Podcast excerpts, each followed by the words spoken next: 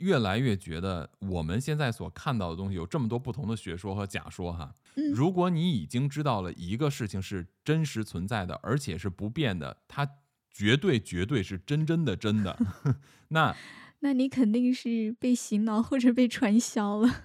所以今天我要给这些其他的外星文明或者地底高等文明强行安装一次阴谋论。哦，我们我们的造物主可能就住在地底下，他们造出我们就是哇，厉害了！哎，甚至今天咱们的这个脑洞可以解释一切的物种灭绝，一切的之前尝试的这种失败的实验品，嗯，包括发动大洪水，包括发动这种能够灭绝整个物种的一些方式，其实可能都是地底文明干的。Hello，大家好，感谢订阅陶克斯，这里是不可思议，我是巴图。我是三叶。今天巴图和三叶要跟大家一起来聊一下关于地球的话题。嗯，对，其实有一件事情很有意思啊，我们呢一直是对太空很感兴趣，对吧？对呀，对，但是其实我们人类对地球的了解非常的少，基本上都是浅尝辄止。哦，是的，是的，对，所以一般情况下，如果我们要是问呃一些科学家呀、一些天文学家呀，他们可以告诉我们关于地球表面的一些情况，比如说他们如果告诉我们一些关于月球表面的情况，比如说月球是怎么回事，月球都有什么情况，月球表面都有什么样的火山，有什么样的撞击，来源是什么，他可以给你讲很多很多很多。但是比起我们知道的，比如说在马里亚纳海沟，比如说我们知道在地球的大海的任何的一个海底的部分，它的结构、它的情况、它的表面是什么样子的，比起对月球表面的了了解来说啊，我们知道的特别少。哦，对，对对对，你这么说，我好像有这个感觉。是不是？所以呢，就是目前学界有一批人，他们叫做什么呢？他们叫做古代外星人理论学家，哦，真的有这批人哦。而？且他们真的是理论学家，对，呃，他们的这个 title 就叫做古代外星人理论学家。那是，嗯，他那是他们已经看到了很多古代关于外星人的记载吗？严格来说呢，应该是有这么一批理论学家或者叫做研究人员哈、他们嗯专门去研究我们人类的历史，我们人类的祖先，或者说地球在我们现在这波人类出现之前，那之前那些文明是什么？可能比如我们听过的什么亚特兰蒂斯啊，呃，包括古玛雅、古埃及呀、我们说一个“古”字，因为他有可能不是现在的埃及人哦。哦，就像我们上次聊的金字塔是吧？没错，因为我们谈金字塔，现在的一波这个学界的理论是说，这个金字塔并不是埃及人建造的，是什么？是埃及人后来找到的金字塔，而当时这个金字塔还在使用过程中，但是呢，这个金字塔的这些主人们不在了，所以埃及的先祖就是古埃及人，他们其实是使用了一段时间这个埃及金字塔，后来呢，这埃及呃就我们看到这大的金字塔，他们不工作了。然嗯，后他们也没有办法了，最后就变成了现在的这种展示物。所以这些叫古代外星人理论学家嗯是吗？他们是在给我们创造一些可能更接近真相的机会。或者说他们在探索另外一种可能性的真相。所以呢，今天咱们就要来说一下，他们提出关于我们对地球的认识和我们目前学界认识的这个地球是不一样的。他们认为说啊，这个地球呢，其实在深处还藏着另外一个地球。嗯，关于地球里边是不是空心的，或者说呢，这些人他们是怎么来描述，嗯或者说这些人为什么认为地球里边可能存在着空洞，或者是有非常多个空洞组成的，那他们的根据都有什么？都有什么样的案例和证据？我们今天可以来聊一聊。按照我们往常的惯例呢，我们先给大家回顾一下地球这个东西，按照我们正常的认知，它应该是一个什么样子的，然后再开启我们的这种一贯的脑洞，好吧？胡说八道。胡说八道。对对对，呃，再重申一次哈，我们是主要是为了娱乐服务，其次呢就是让听的人，让大家可以开启你们的好奇心，对这种未知的事物，对不同的假说、学说、都市传说都能够有更多的好奇心，去探索更多的未知的领域。嗯，对，嗯，所以娱乐为先，然后就是好奇心，好吧？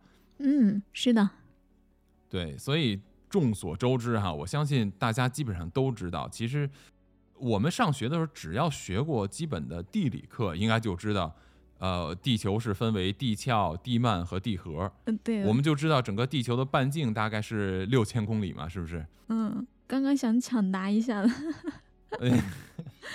没给你机会是吧？对，六千三百七十，这么精准，OK，大概吧，看看有没有人可以挑个刺儿。可以，可以，可以。然后我们说这个地球的内核是由一个铁心组成的嘛，就最内核的它是由这个固态的铁和镍组成，然后它的外壳，它的这个地心啊，包括内核和外核，嗯，外核呢它是由液态的铁和镍组成的。这个就是为什么我们的地球有磁极嘛，就我们有地磁现象，对不对？对，是的。南北极啊，这样的话，我们的这个指南针才能够看这指针啊，指南指北。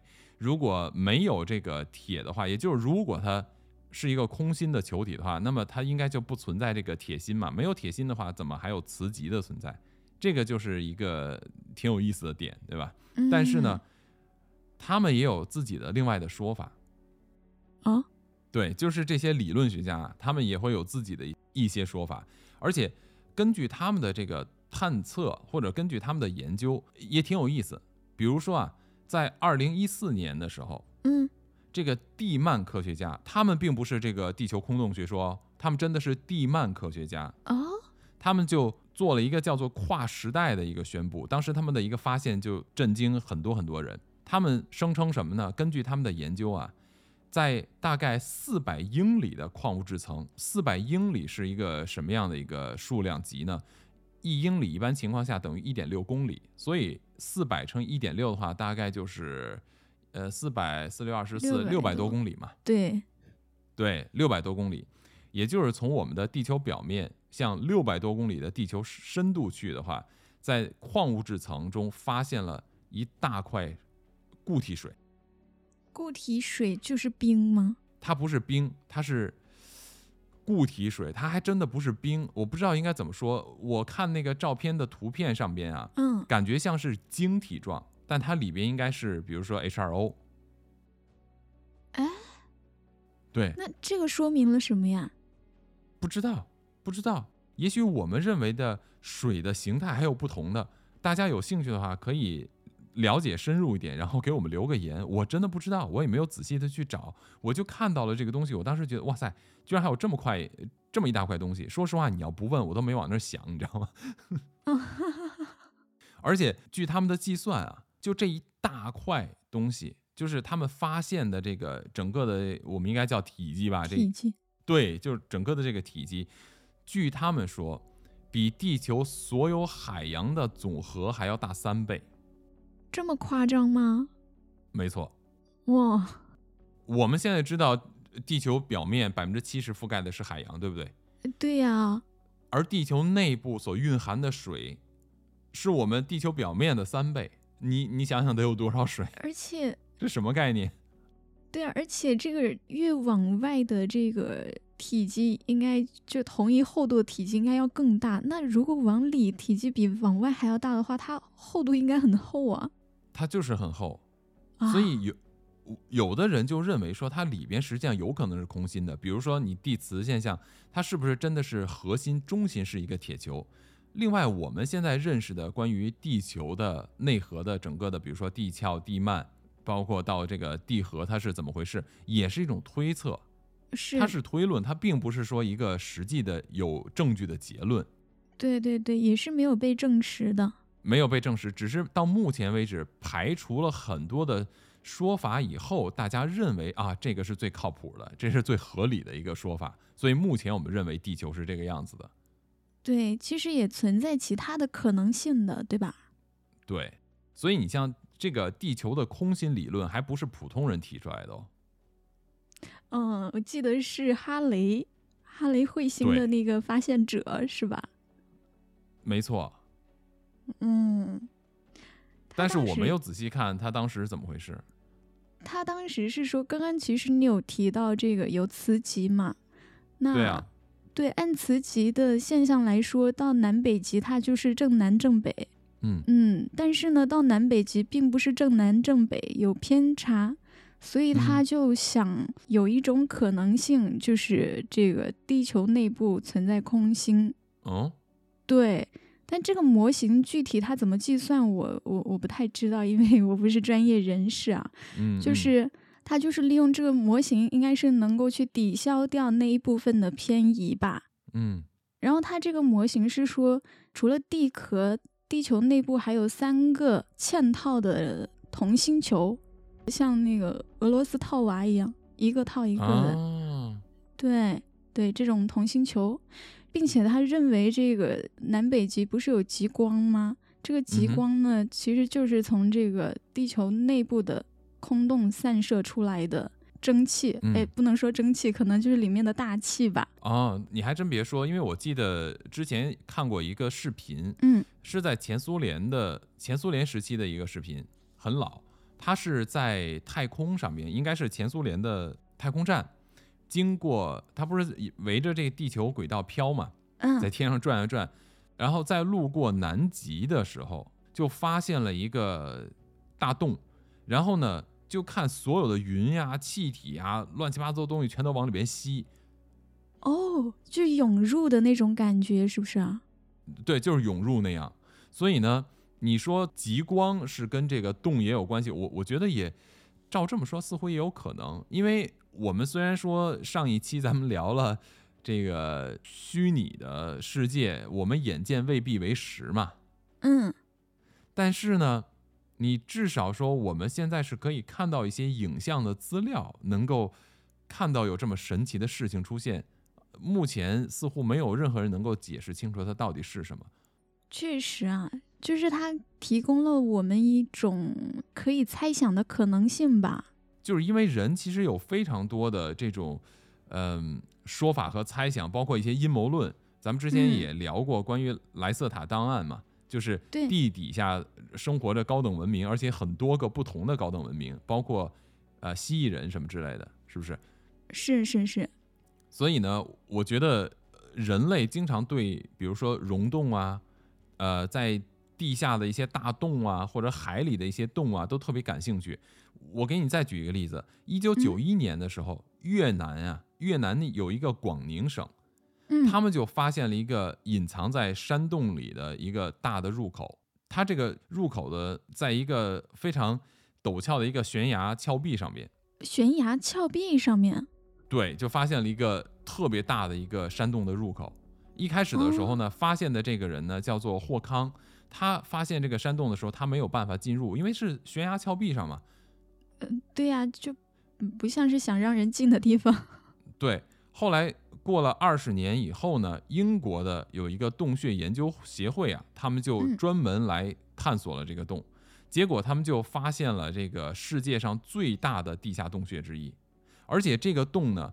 里边有古老的森林，古老的森林里面长的真的是森林，它有有森林，有水流和整个生态系统。据我所知，这个树木生长它是需要阳光的吧？没错，说对了。所以根据他们估计，因为整个这个洞穴啊，就整个穿过地球将近六英里那么长，六英里呢，六英里大概就是十公里左右，嗯，而且它有非常多的这个小的孔洞，阳光可以从外边，它不是在山体里吗？它可以在外边射进来，这就是为什么它的植物植被可以继续的生长。而且据估算哈、就这个嗯洞穴以及这里边的植物和生态系统，大概有超过三百万年的这个历史。三百万年，对，哇，好想去看一下。是啊，所以在那个九十年代这个越战的时候啊，美嗯军的士兵就曾经在这样类似的一些洞口就发现过什么呢？就是发现过这个站立的蜥蜴。站立的蜥蜴，没错，就是这个蜥蜴啊，它是站着走路的，是不是有点像我们说的蜥蜴人？啊，对呀，对吧？他们没没去说个话什么的。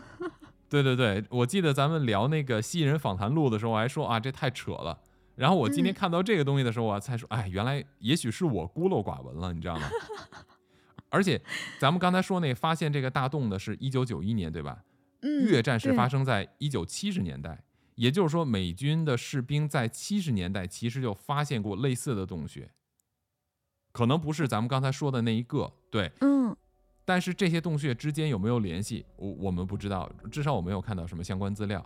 而且呢，在完全地球的另外一边，在南嗯。美洲的这个秘鲁啊，秘鲁，在秘鲁对，在秘鲁的这个库斯科那边，它呢也有许多关于这个蛇神的一些这个隧道系统的传说，所以人们就认为，因为秘鲁那边也有很多的，比如说这个溶洞啊，一些溶山洞里的隧道，都跟一些蛇神有关。你看蛇神什么东西？蜥蜥蜴吧，蜴，爬行类的。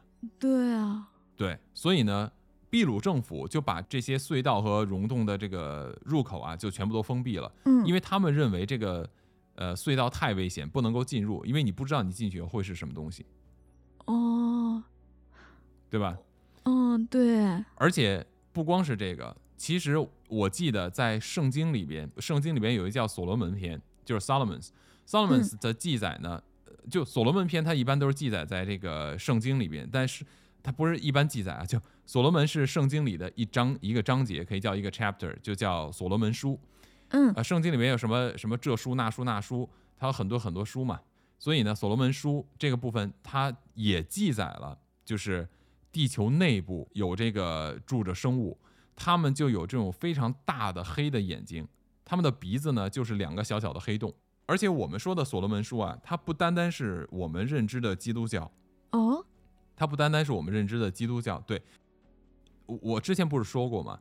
就是基督教、穆斯林、犹太教，他们都同出一支，就是他们都是信奉的是一个神，哦，后面分家了，他们就是后边谁谁传达的神的话是对的，因为嗯这个分开的。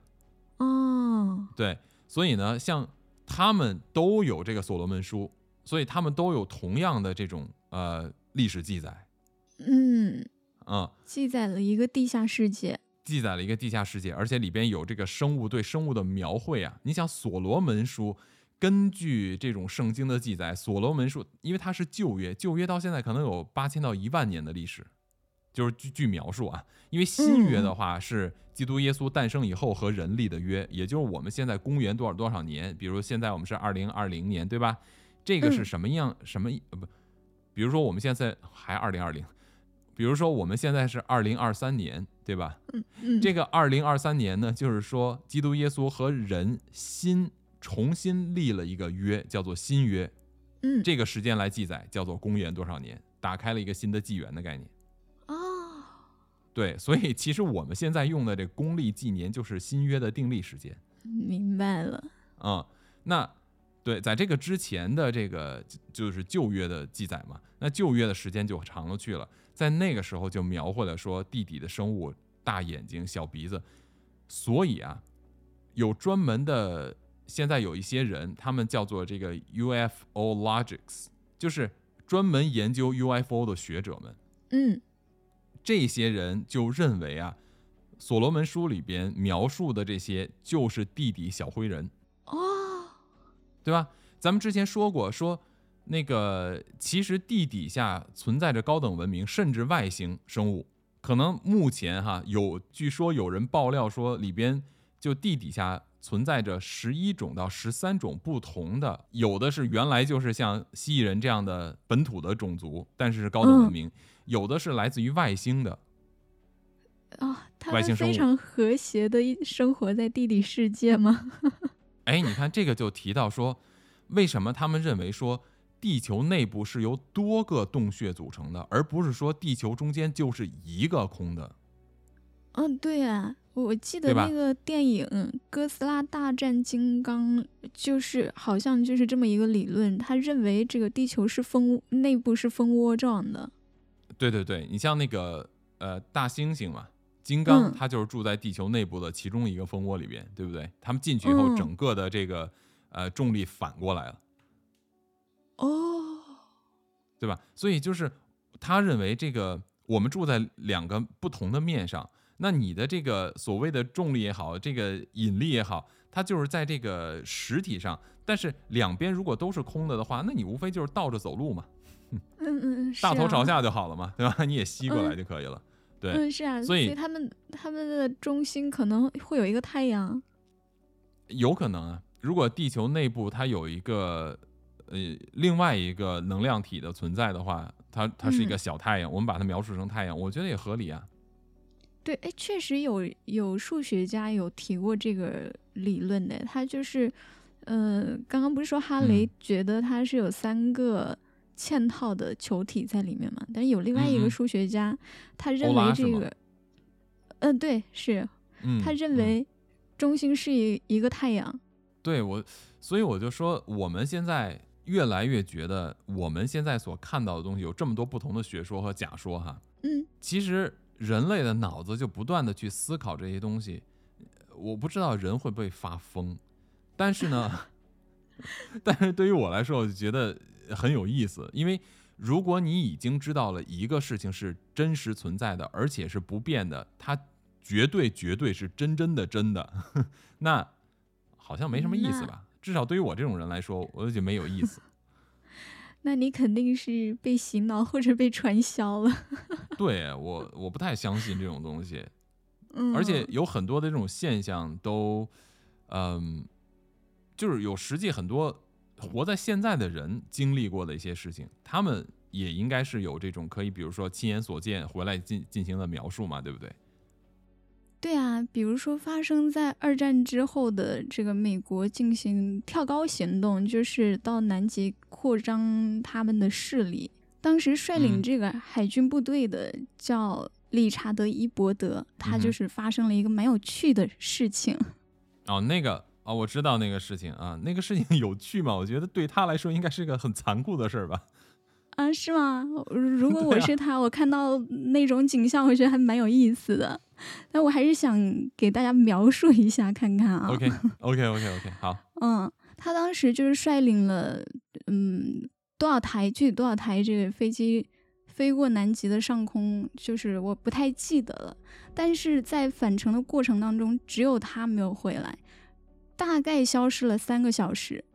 在这三个小时里面，就是大家可能想象不到他遇到了什么。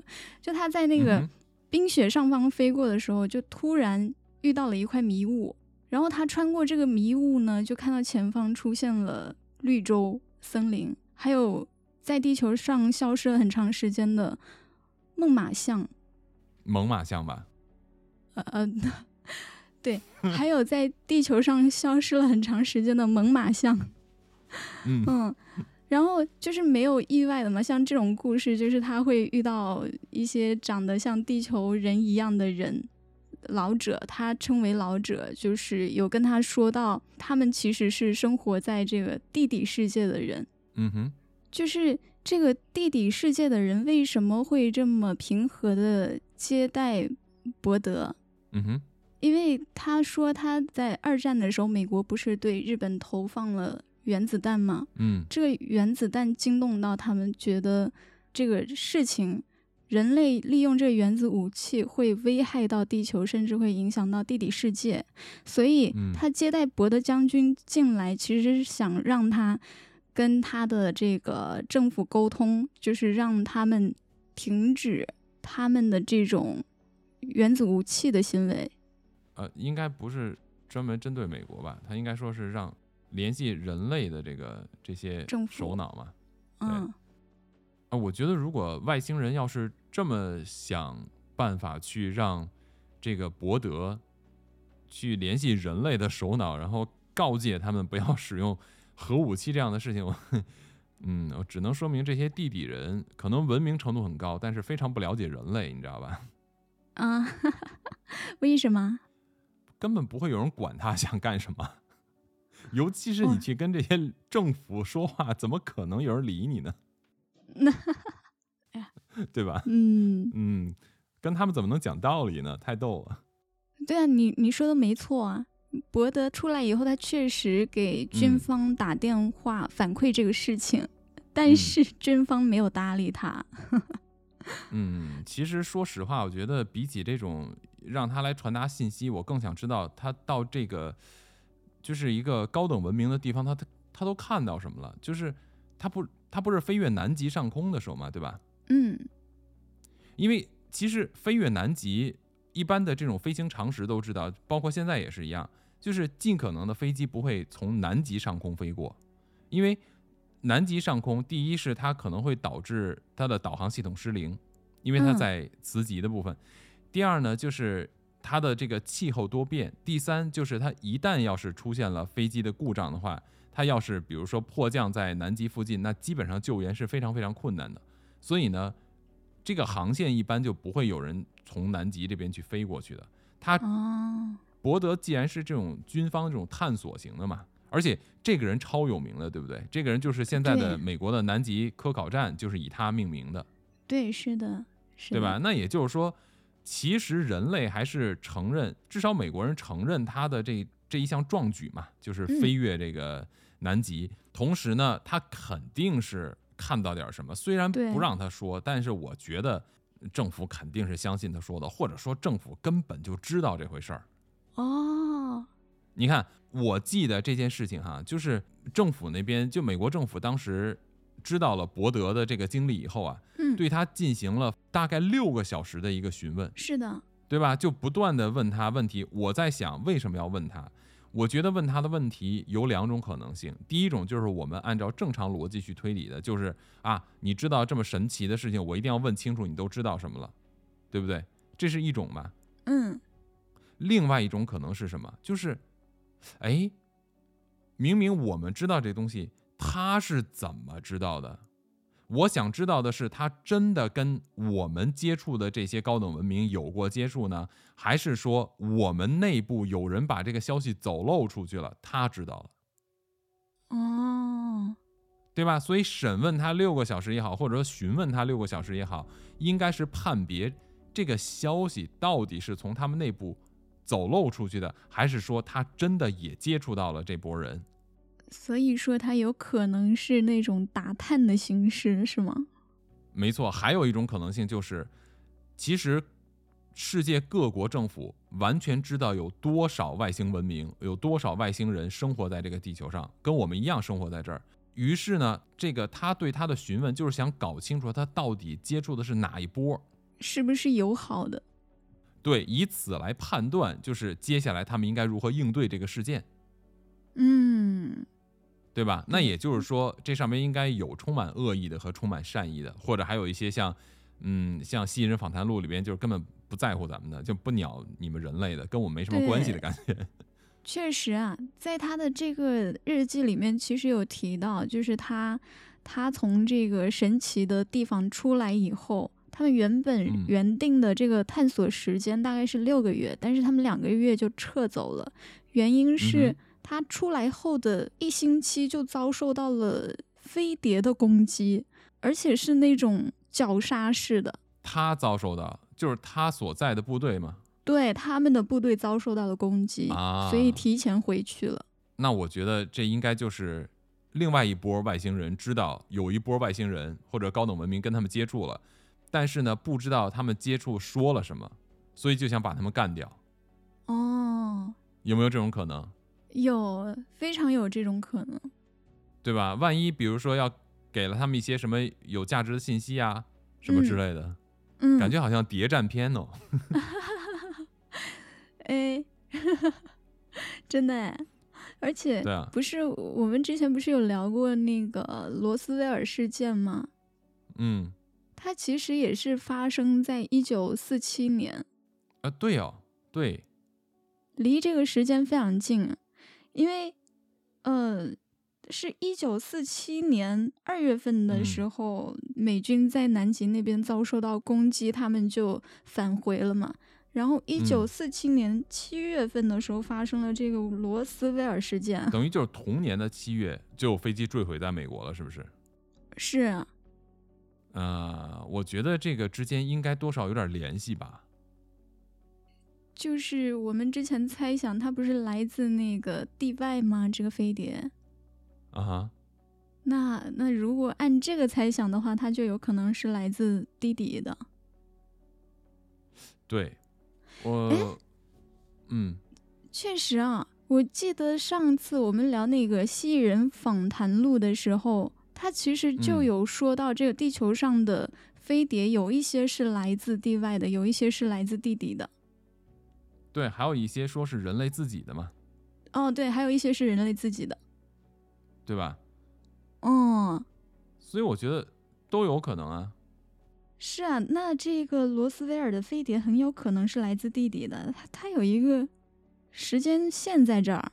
对，你看，接下来一九四七年又出现了飞碟坠毁事件，然后呢，飞碟坠毁事件又引出了一段外星人访谈录，咱们之前也聊过了，对不对？对。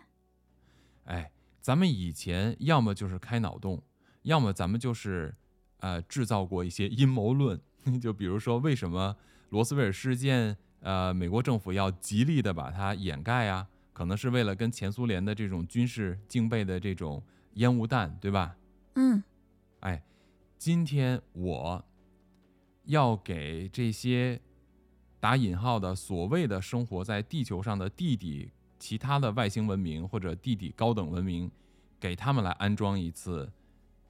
强行安装一次阴谋论，哦，你看啊，我们通常情况下思考的方式是说，我们如何要去寻找这些地底文明、地外文明、高等文明，是不是？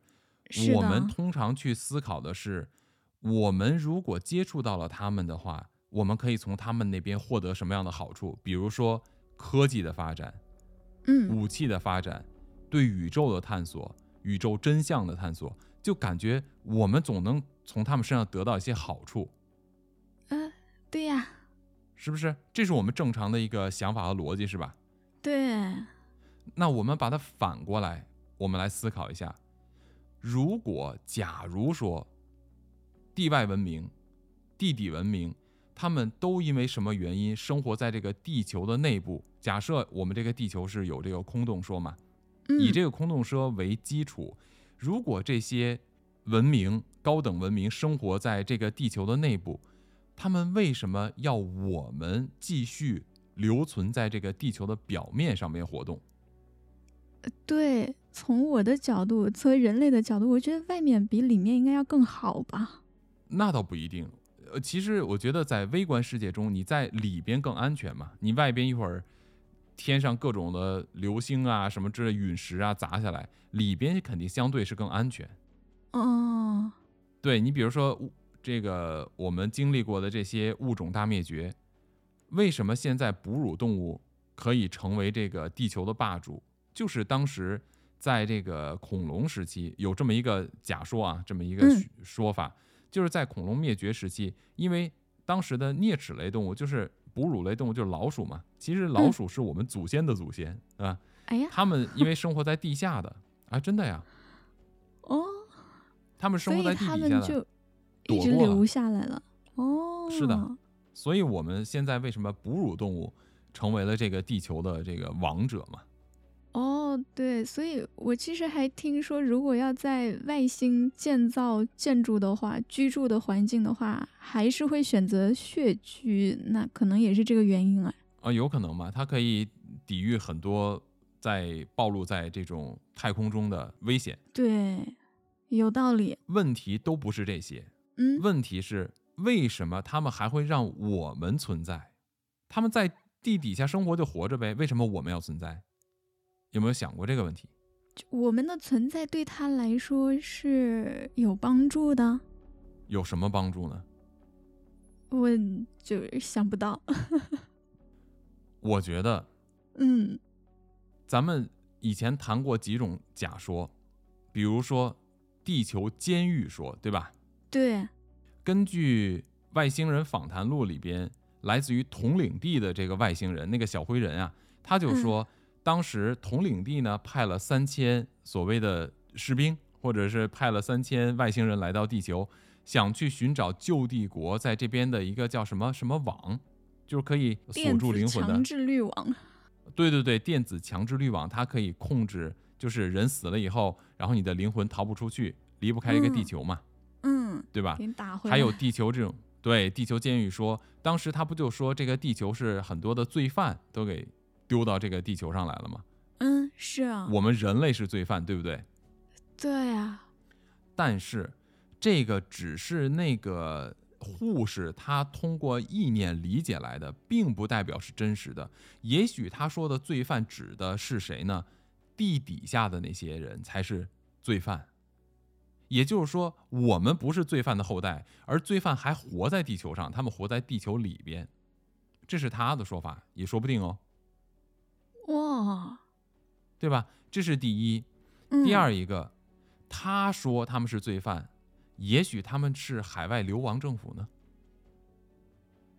海外流亡政府，嗯，星际流亡政府啊，你就好像说变形金刚一样，汽车人逃到地球上来了，他们不就相当于是流亡的政府之一吗？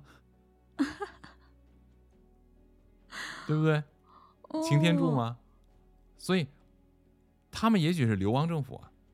所以他们如嗯果是流亡政府的话，他们要做的是，他为什么不活在表面上？因为他要藏在地底下嘛。藏在地底下，比如说通过地球的，如果里边有空洞嘛，如果它嗯在地球的某一个，你想有六千公里的半径这么厚，有一有一部分这个地球的某一个部分，它可能里边有有很厚的铁呀、镍呀这样的组成，就好像一个地心一样。但是我们知道地核是由铁和镍组成，不代表这个地和镍的这个地核它中间没再有空洞啊。啊，呃，对，对吧？它可能是一个球中球嘛，就像哈雷提出的这个观点，它是跟套娃一样。那中间里边套娃里边是空的呢，它也许不是个实心套娃呢，它里边是一个嗯空的球呢。那如果有很多的金属啊，各种物质，就可以屏蔽掉很多的外星对这边地星球的探测。同时，为什么人类要活在表面上？就是啊，让外星的其他的高等文明或者寻找他们的这些文明，一看，哎呀，一帮猴子在那边玩耍呢，不用理他们了。哦，那为什么地底的这些高等文明要帮助和联系人类的这些政府，时不时的给他们一点好处？你看，如果说我们按进化论来说，嗯，我们是突然就产生了智慧，从猴子演变直立行走，但是你的智慧是怎么来的？大猩猩、黑猩猩都可以直立行走，它们慢慢的可以，如果你比如说你训练一只黑猩猩，日积月累的，经过几代的进化，它可能也可以像人一样直立行走的越来越好，对，对？吧？但是为什么它不？或者说为什么它不能像人一样产生智慧？我们的基因有百分之九十九点几的这个相似度哦，为什么他不是人跟人一样有智慧？我们同属人，是不是？为什么？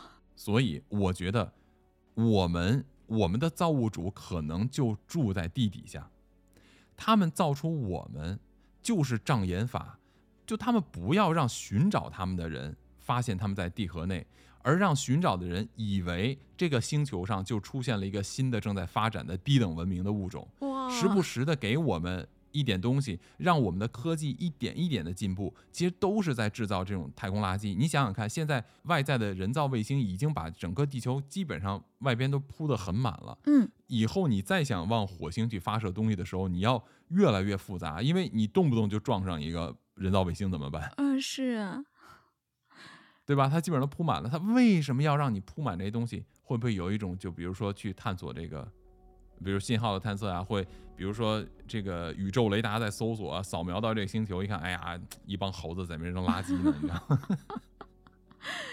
干扰他们的视听是吗？对，干扰他们的视听。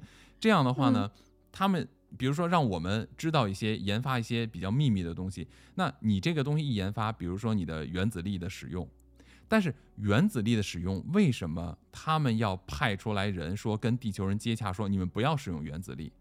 其实啊，我嗯觉得不是说原子力对他们能产生什么影响，因为嗯到目前为止，人类的整个的这个原子弹或者原子力的使用，它基本上应该就是在地球表面造成伤害，它很难对地球的内核造成伤害嘛。六千公里呢，你得要多少原子弹嘛？嗯，对吧？我不知道，我不懂这个具体的这个这这个破坏力。如果大家有 懂的，可以说一下。但是我不觉得我们目前掌握的原子力能够伤害到一个星球的内核，那相当于我们自己就可以把地球炸掉了嘛？但是它能，它能引来没错，一些人的关注。没错，它能引来其他外星文明对这个地区的关注。所以他们出来说：“哎呀，你们不要再用这个了啊！你这个东西不好，到时候是不是把别人招来了怎么办？是不是？不要造出太太大响动。”他其实应该出来要求我们了，是吗？就是这样的。所以呢，人类也不傻呀。人类一听你这个有求于我们，是不是？那这么着吧，你给我们一些你的技术啊，然后这帮哎弟弟高等文明一想，也也可以。这样的话呢，让他的技术一点点发展，可以造成更多的障眼法，然后别的地方，哎呦，这个猴子哟造出火箭了啊，挺好，挺好，挺好，继续努力，他就不理了，你知道吗？看不起我们嘛，看不起我们。过两天说，哟，造出反重力这个嗯驱动装置了，好吧，好吧，嗯，可以，可以，反正你也飞不出光速，对不对？你也不会使用虫洞，对不对？嗯，不重要，你也找不到我们，是不是？嗯。然后他们也哎无所谓无所谓，但是呢，他们就可以借着人类为什么？你看那个蜥蜴人说，呃，飞碟不明不明飞行物有来自外太空的，有来自地内的，还有来自于人类的。那说明什么？说明外太空也知道哦，人类看来他们也有这个东西了，不新鲜。然后地底的想出去办点事儿什么的，哎，嗯借着跟人类一商量说，哎，来来来，你们试飞一下，然后他们就唰就出去了。障眼法，哇，这个脑洞太厉害了，太好玩了，就是 太能扯了。你看啊，他如果把我们造出来的话，他偶尔的给我们这种普通人啊，就不是军方，不是政府，放一点这个地下世界的信息，哎，我们就会屁颠屁颠的去去找他。这就有一点像那个之前说神也会有虚荣心这种，是不是？所以对普通人也是有用的，就是能满足他们的虚荣心啊。哎，甚至今天咱们的这个脑洞可以解释一切的物种灭绝，一切的之前尝试的这种失败的实验品，包括发动大洪水，包括发动这种能够灭绝整个物种的一些方式，其实可能都是地底文明干的。哦，发动大洪水是因为原来的人不够，不好用，不够充当他们的次品的。替代品 是吧？对，就是可能以前他们刚到地球上嘛，太强了。对，嗯，比如说他们可能出现了几种实验，对吧？开始的时候可能出现了用蜥蜴爬行类动物，结果出现蜥蜴人，发现蜥蜴人这种冷血的东西啊养不熟。嗯，然而呢，他们发展速度还挺快，于是呢跟他们势均力敌了。后来他们一想，算了，反正他们也不鸟我们。那我们也不用鸟他们，大家就井水不犯河水，都在地底下生活着就好了嘛。万一要是需要有这种，呃，外边的势力来破坏地球的时候，那可能我还能有一个帮手一起，对吧？你看，根据上一次，就像蜥蜴人访谈录那个莱瑟塔提到的，说后来他们跟另外的那伙外星人打架，结果莫名其妙那些人不就飞走了吗？于是他们就把这场战争的结束写进他们的历史，就说他们获得了胜利，对吧？从这一点上来看呢，对他们也是这种，嗯，反正就好面子嘛，是吧？好面子。那也许那一波从外星来的高等文明，也是跟他们达成了某种协议，就是我们井水不犯河水。但是呢，如果在地球遇到问题的时候，我们共同抗击嘛，就联合起来。对，对吧？对。然后呢，灭绝了其他的几波以后，哎，后来又造出了最终的我们现在这个人。对，我觉得这个真的恰好能说明一个问题，就是他们就不需要太聪明的人留在这个呃地球表面，比如说，嗯，嗯我们前面几代人，包括我们前面金字塔的这个猜想，其实它的科技应该是非常厉害了，但由于那一代太过强大，所以被灭掉了。所以我觉得呀，他们可能是什么？就是为什么我们的神话传说里边老有那种，比如说神的寿命是无限的呀，然后最嗯开始的几代人类的首领都是活动不动就几千岁、几万岁、嗯，几十万岁，对不对？对，那就是他们的技术还不够成熟，这个造人的技术不够成熟，控制不了。哎，或者说是什么？嗯或者说啊，他们最开始的时候没有想过，如果让他活这么久，会造成很多的麻烦。哦，对吧一代一代试验下来，一代一代试验完了，你这个是为什么？你看，我们都串起来了。之前说那个轮回为什么没有记忆？为什么你的记忆会在轮回被抹去？就是不嗯让你记得那么多事儿。嗯你一代一代的把记忆都累积了，嗯然后你对真相的记，你记着真相，那怎么可以？所以就是不要让你记那么多。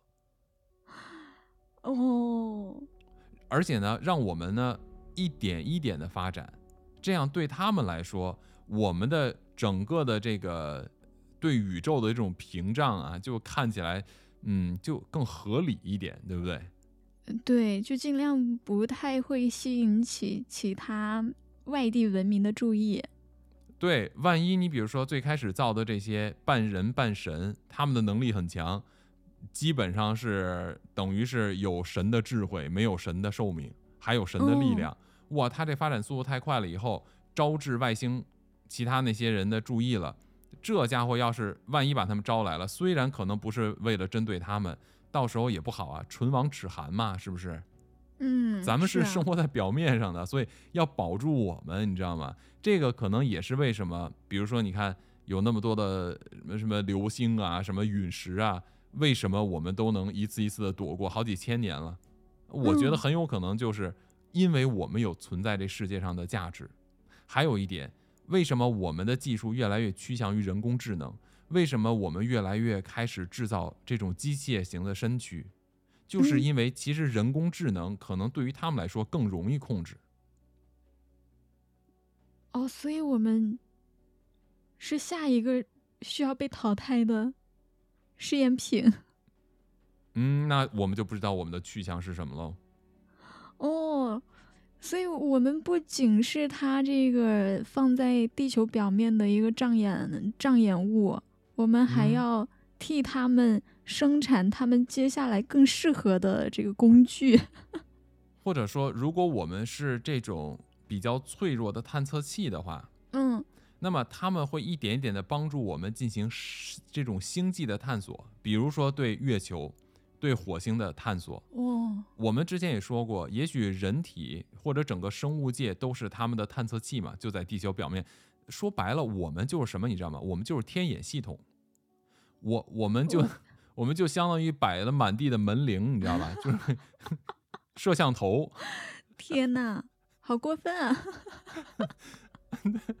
然后然后我们还要去探索周边的这些情况。嗯然后再在周边的上面布置一些啊，其实他们也在利用我们，不断的在慢慢的扩大他们的这个防御范围，也有这种可能性哦。哦，就是去去查看一些没有加载出来的地方，是吗？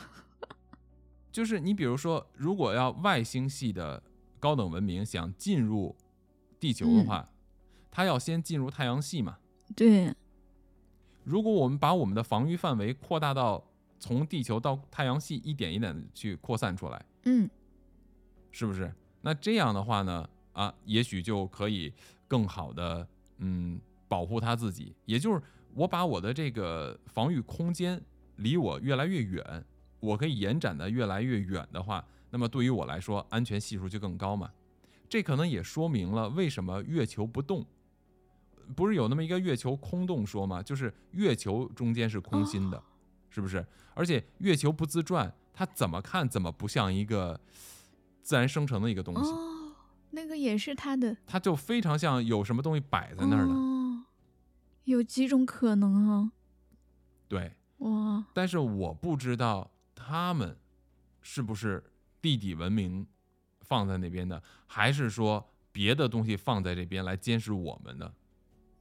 哇，哇，这个你想嘛，地球上面的这些啊、各个国家呀，是吧？地缘问题呀，都已经够复杂了，何况你放到宇宙里边，哇，那简直真的是啊、头好痛啊！哎，看来宇宙级别的政治家们也都不是什么好东西，我跟你讲。越来越烧脑了。啊，不要想，不要 想对。呀、自己的问题都乱七八糟的。